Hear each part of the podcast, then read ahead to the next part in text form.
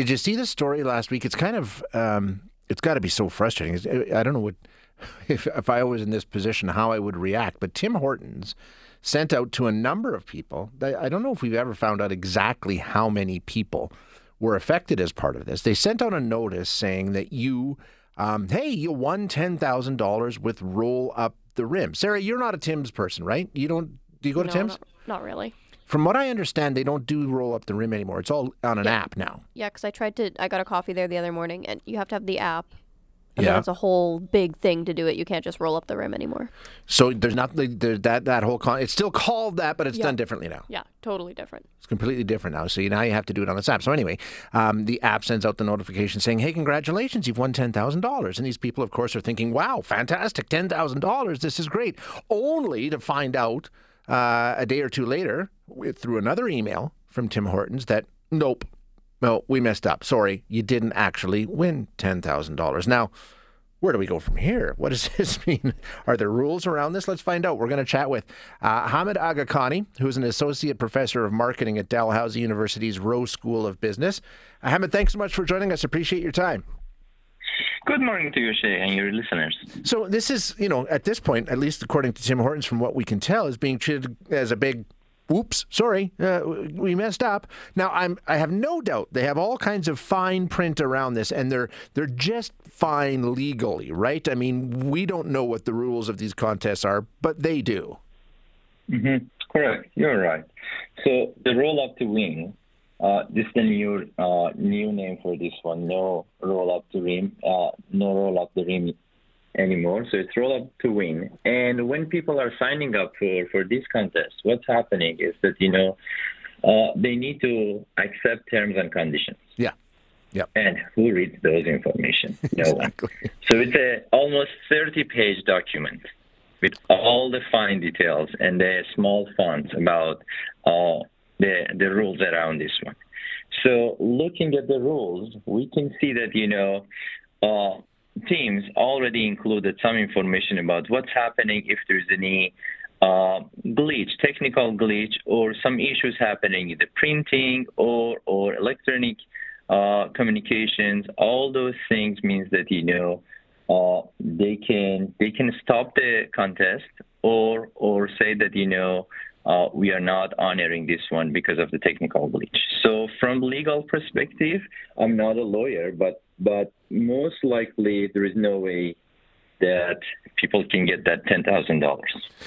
So yeah, people that are saying we're hoping that they'll do the right thing and pay, nah, they're they're they're not going to be getting the ten thousand dollars, right? No. no. Now, Well, I, I believe so. I, I think that you know the only way they can go for that is probably going to be through the breach of contract, and when it goes like this, so that terms and conditions going to be available. So they're going to show that you know here is what you accepted, and and based on these terms and condition, uh, we are not giving you that ten thousand dollars. But look, looking at uh, legal consequences, one thing. The other one is the public opinion. Right, that's the thing. I mean, the reputation legally it may not cost you any money, but it could cost you in the eyes of Canadians. Exactly. So they have this program, the whole campaign, to show how good team is. Also, just offering some some prizes and also some incentives to people to just join and buy more from uh, from their products that they are serving.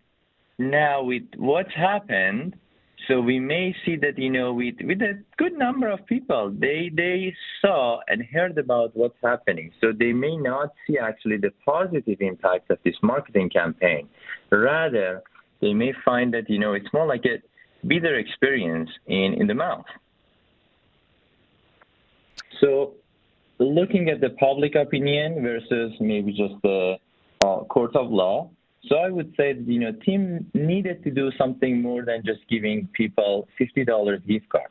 So first of all, they needed to just offer a very thorough explanation of what has happened, at least to those people who have been affected. Maybe just being more transparent, offer the number of people who may be affected by, by this technical glitch.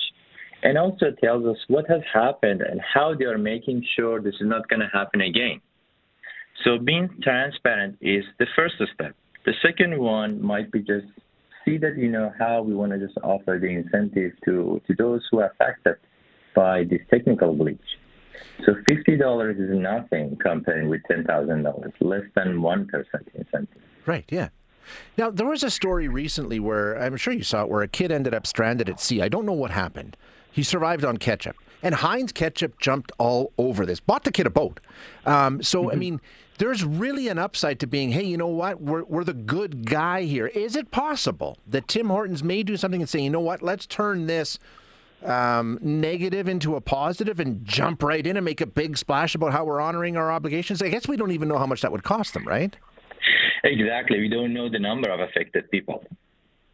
So I'm sure that if we could have actually that number, so we could actually have a better discussion around this one. But that's going to be possible. So I can give you an example of what has happened. So in a few years ago, a university in the state actually offered people admission with, with a scholarship, very good size scholarship. And that was a technical glitch. And to make sure that, you know, it's going to have impact, positive impact to the families of those who received the admission with the scholarship. So rather than just saying that, you know, oh, that was a technical glitch and we don't give you any scholarship, they said, we understand there was a technical glitch, but we don't want to see that you know this excited moment is going to be disappeared for the families. Mm-hmm. We honor that the scholarship to the families and those uh, individuals who admitted to to the program, even if it was technical glitch, we are going to continue honor them. And that was a huge uh, buzz around that, and also a kind of responsibility that comes from from the companies and comes from from different institutions. Yeah, it. Uh, you're right. I mean, it's a missed opportunity. Hamed, thank you so much for being here. I really appreciate your time. Thank you so much. That is Hamed Aghakhani, who is an associate professor of marketing at Dalhousie University's Rowe School of Business.